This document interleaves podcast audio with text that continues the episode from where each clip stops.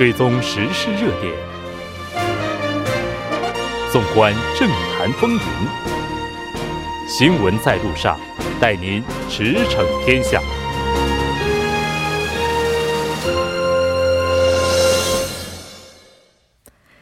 新闻在路上，带您驰骋天下。欢迎回来。那在接下来的一个小时，将为您带来我们今天的中秋特别连线。广告过后，马上回来。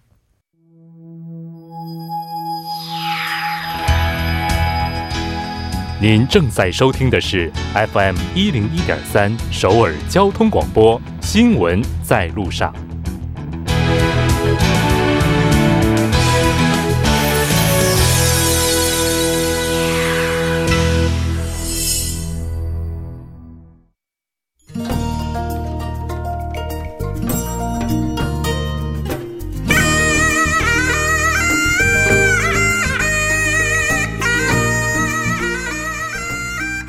期间，新闻在路上将在今明两天的第三部以及第四部节目当中为您带来中秋特别连线。今天我们将连线韩国各地，和大家一起来了解各地的中秋活动、假日出行等，一起来感受当地的中秋氛围。那接下来我们马上要连线的就是仁川。那我们先来关注一下目前这个到仁川的道路情况、道路的状况。根据韩国道路公社今天晚上八点从收费站出发的标准来看，目前从首尔出发前往仁川的这个时间呢，我们呢也是接下来先和这个我们的。特邀的通讯员先来了解一下哈，那我们今天要连线的是本台特邀驻仁川机场通信员洪之言。您好，非常高兴您今天能够接受我们的邀请。哎，你好。哦，那首先还是要先请您来为大家介绍一下仁川机场的情况是怎样的呢？好的，嗯，我是那个仁川国际机场的播音员。所以我今天可跟大家一起了解一下这个仁川国际机场的一些情况。呃，最近呢，因为有很多人在节日选择旅游，特别是个海外旅游，这次中秋节也是不例外，有很多人来到了仁川机场。其实这个在机场呢，算是从昨天开始是个中秋节的开始了。昨天出国人数有十万人。呃，预测呢，今天比昨天要多五千人，十万五千人会出国。从十一日到十五日，估计有九十万六千五百多人已出入使用国际仁川机场。嗯，出国航班呢，最多的时间是早上七点到八点，啊，这个时候机场最拥挤，请大家一起参考啊。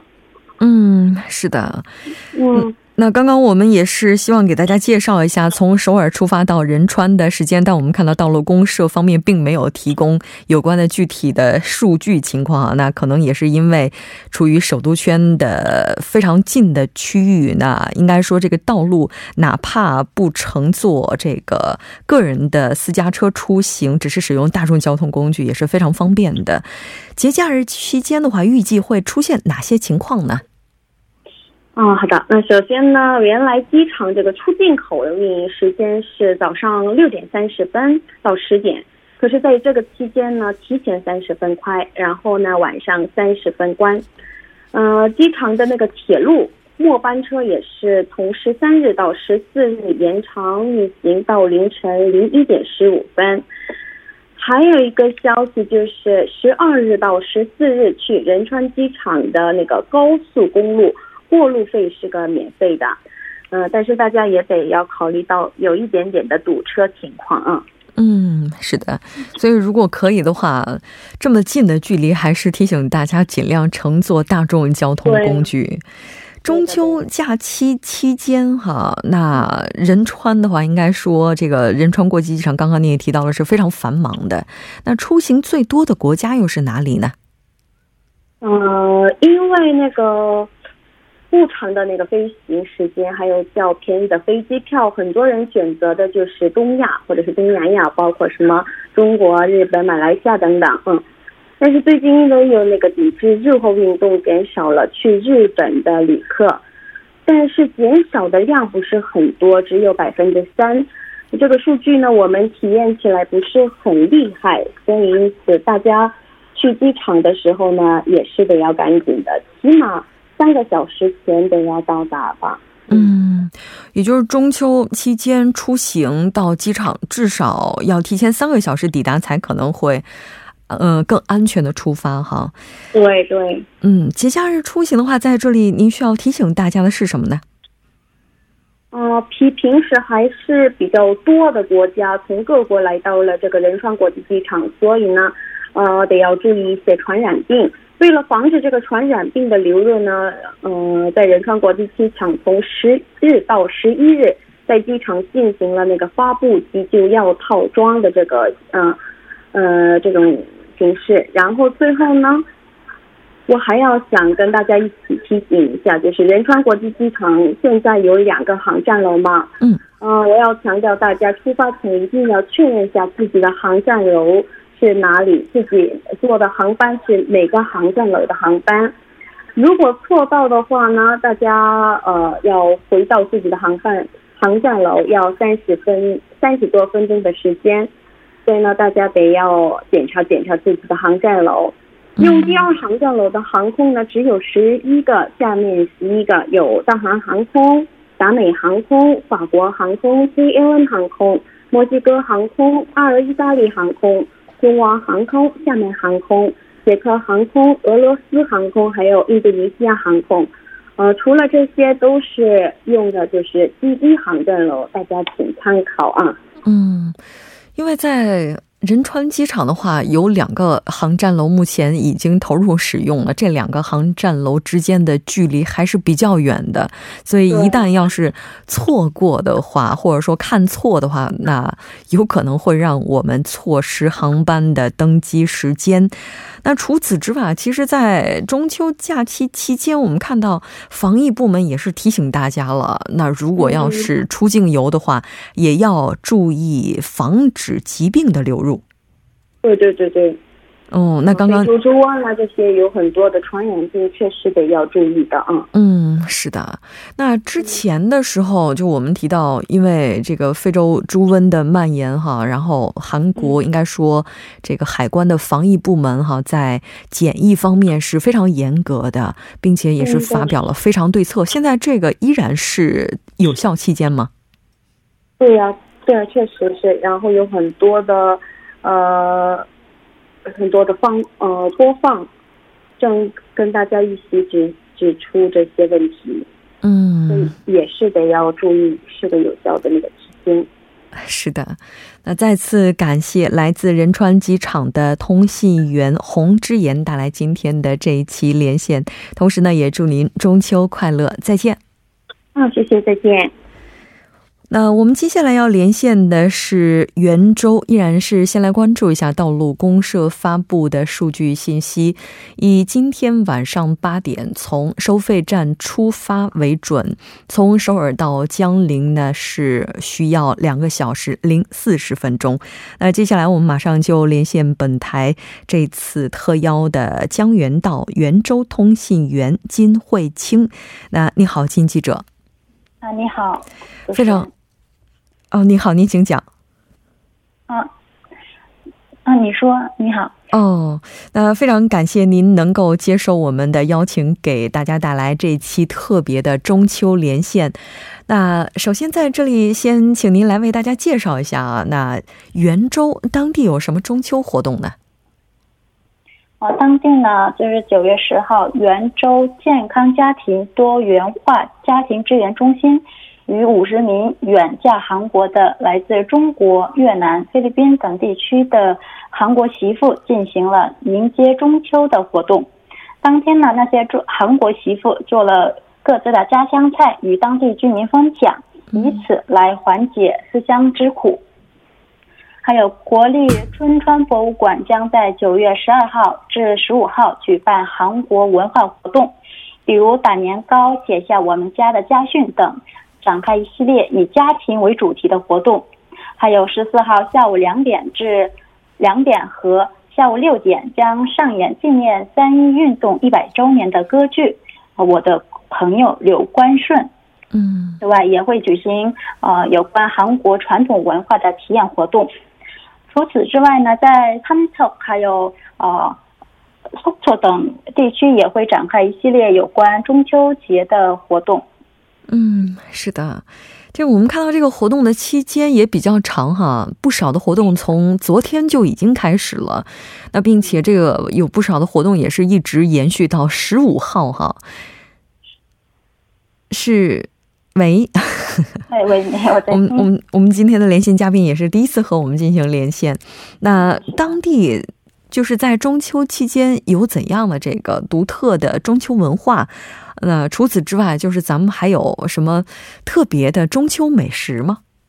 哦，中秋美食啊，江原道是一个位于呃呃群群山峻岭的地区嘛，所以会呃产出一些很多农作物和蔬菜。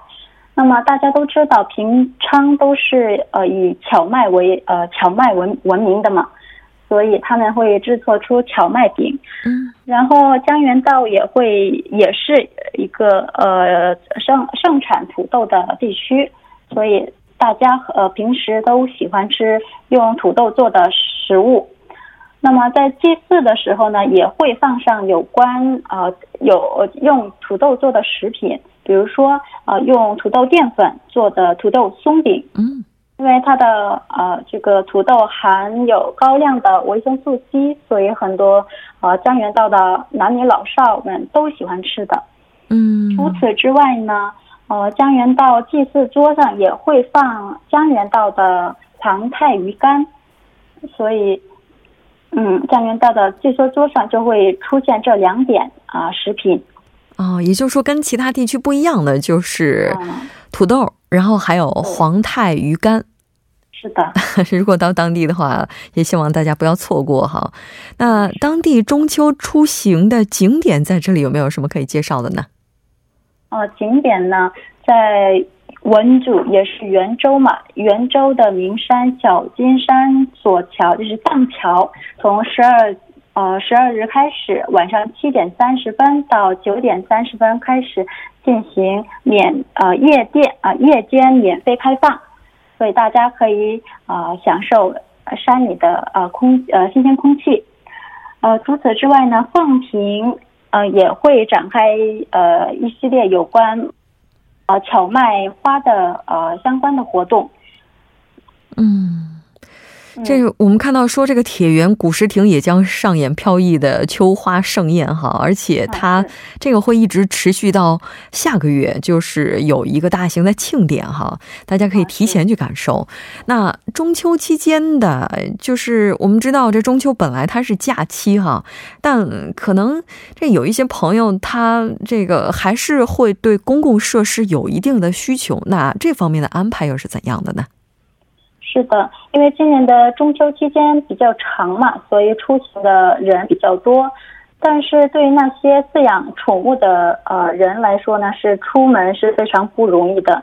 所以接下来为大为呃各位听众介绍的是呃中秋佳节的时候可以利用的呃动物园和托管的呃呃不是动物园是动物医院和托管场所。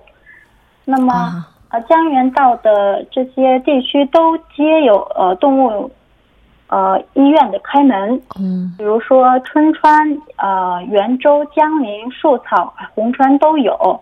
那么，呃这些地区也也有就是托管场所，比如说，嗯呃春川有 Yahoo Yahoo，然后也有 Aeon Hotel Bexi，圆州呢也有 Kangajigun 等。大家也可以参考这一点。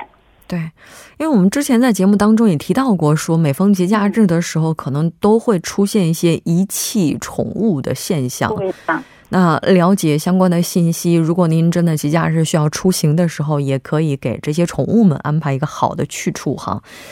在节假日期间的话，这人也难免在出行的时候会生病啊，或者怎么样的。那医疗机构方面的安排情况又是怎样的呢？嗯，在呃江原道呢，江原道呃就诊医疗机构和开门的药店一共有的十二号的时候一共有四十四家，然后十三号的时候一共有十三家开门，还有呃十四号的时候一共有三十家，然后十五号也有二十六家开门，还有这个中秋期间除了幺幺幺幺九应急情况管理中心之外呢，可以通过幺二九保健福利中心，呃，可以直接通话，呃，要求他们帮助。嗯，同时呢，呃，幺幺九应急情况管理中心正在运行呃二十四小时的咨询呃服务，所以说如果发生紧急情况的话，可以啊直接打通幺幺九急救中心。嗯，是的。这我们看到，应该说这个假期哈，有不少的朋友，就如果没有返乡的话，还是这个有选择江原道地区出游的。然后这个比例呢也是不低的。那也希望大家在出行之前，更多的了解当地的一些资讯，为自己的出行带来更多的便利。我们再次感谢来自袁州的金慧清为大家带来今天的这一期连线。那我们以后再见。好，再见。接下来关注一下这一时段的路况、交通以及气象信息。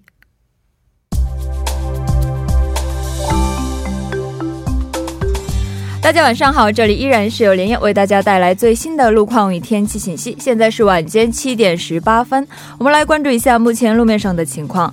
奥林匹克大路蚕市至机场路段如意二桥下行四车道上有辆汽车发生了故障，请后方车主们保持安全车速和车距，小心驾驶。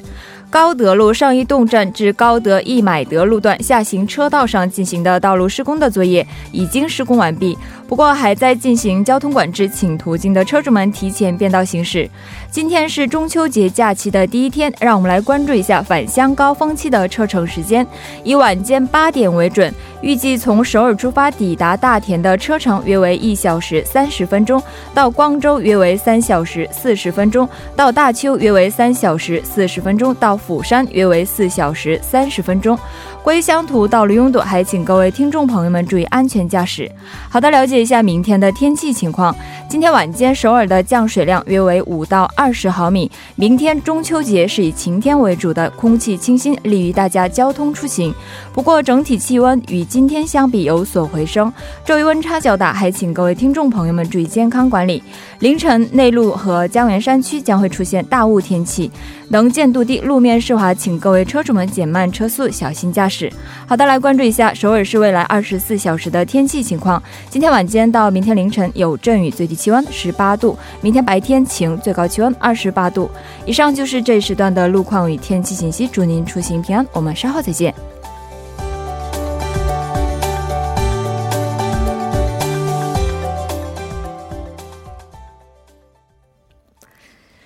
接下来依然为您带来我们今天的中秋特别连线板块。那在连线之前，还是先来关注一下韩国道路公社发布的数据。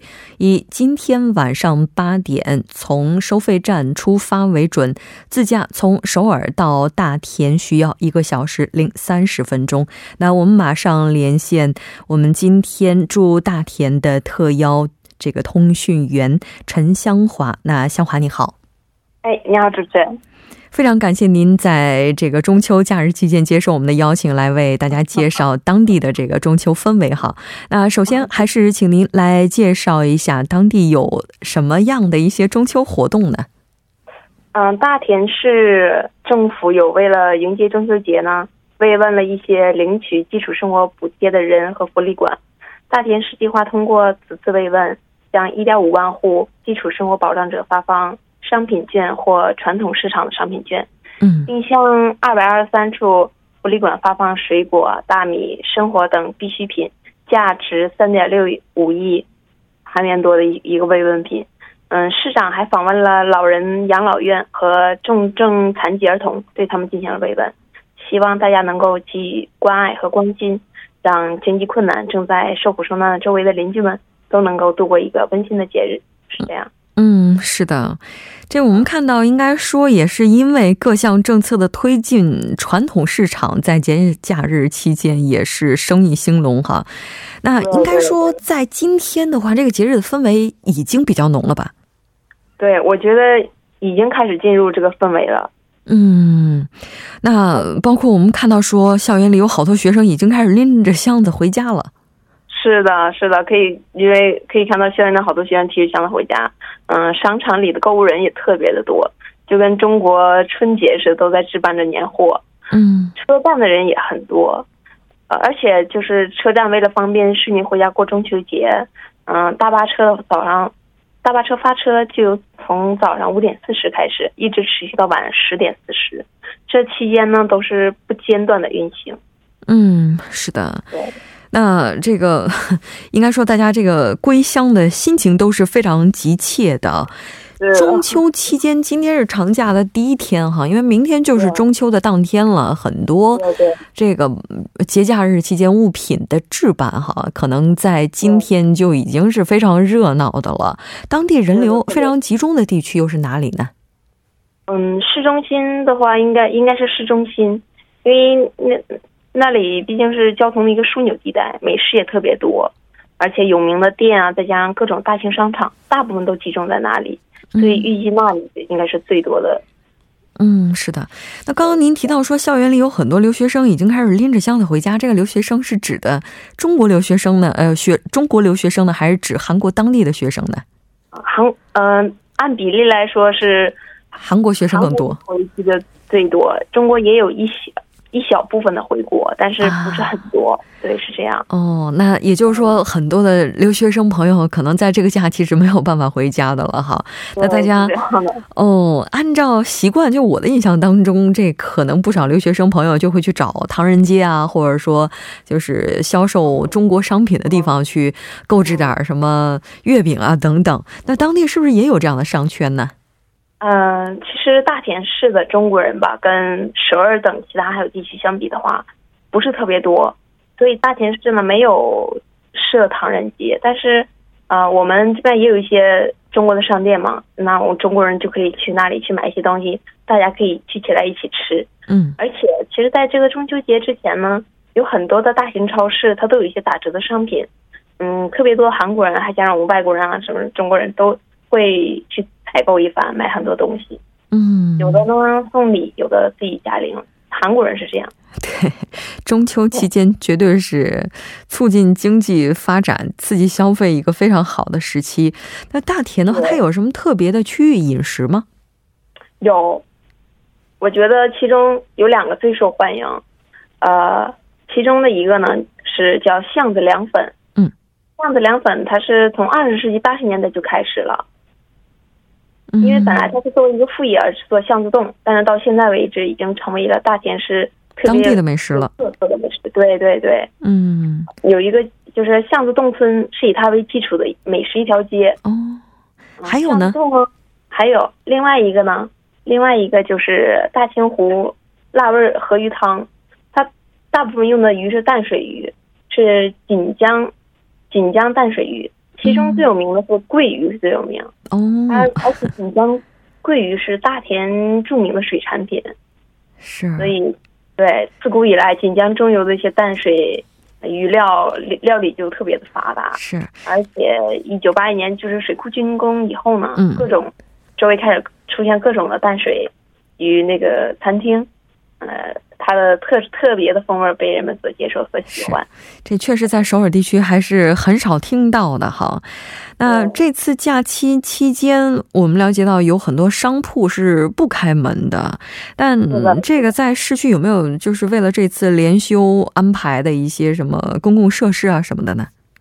啊，有是有的。中秋为了为了很多人回家嘛，他在那个路上就是高速公路解除了星期制的规定。嗯，在这四天期间是。不需要遵守星期制度规定。啊，而且大田市还推进了中秋休假一个综合政策，呃，处理处理应急连休，假如出现什么出现什么事故啊，什么都有一个中秋连休应急的诊查室，维持一个二十四小时应急的一个体系。对，然后还有这个连休应急诊查室。对，嗯，它是一个急诊急诊的体系啊。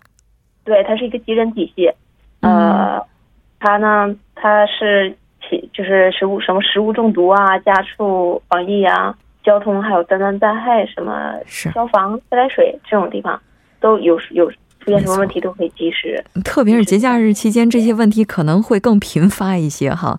那是的，在这里能不能为大家来介绍一下，在大田的话，中秋出行，如果我们去的话，可以去哪里呢？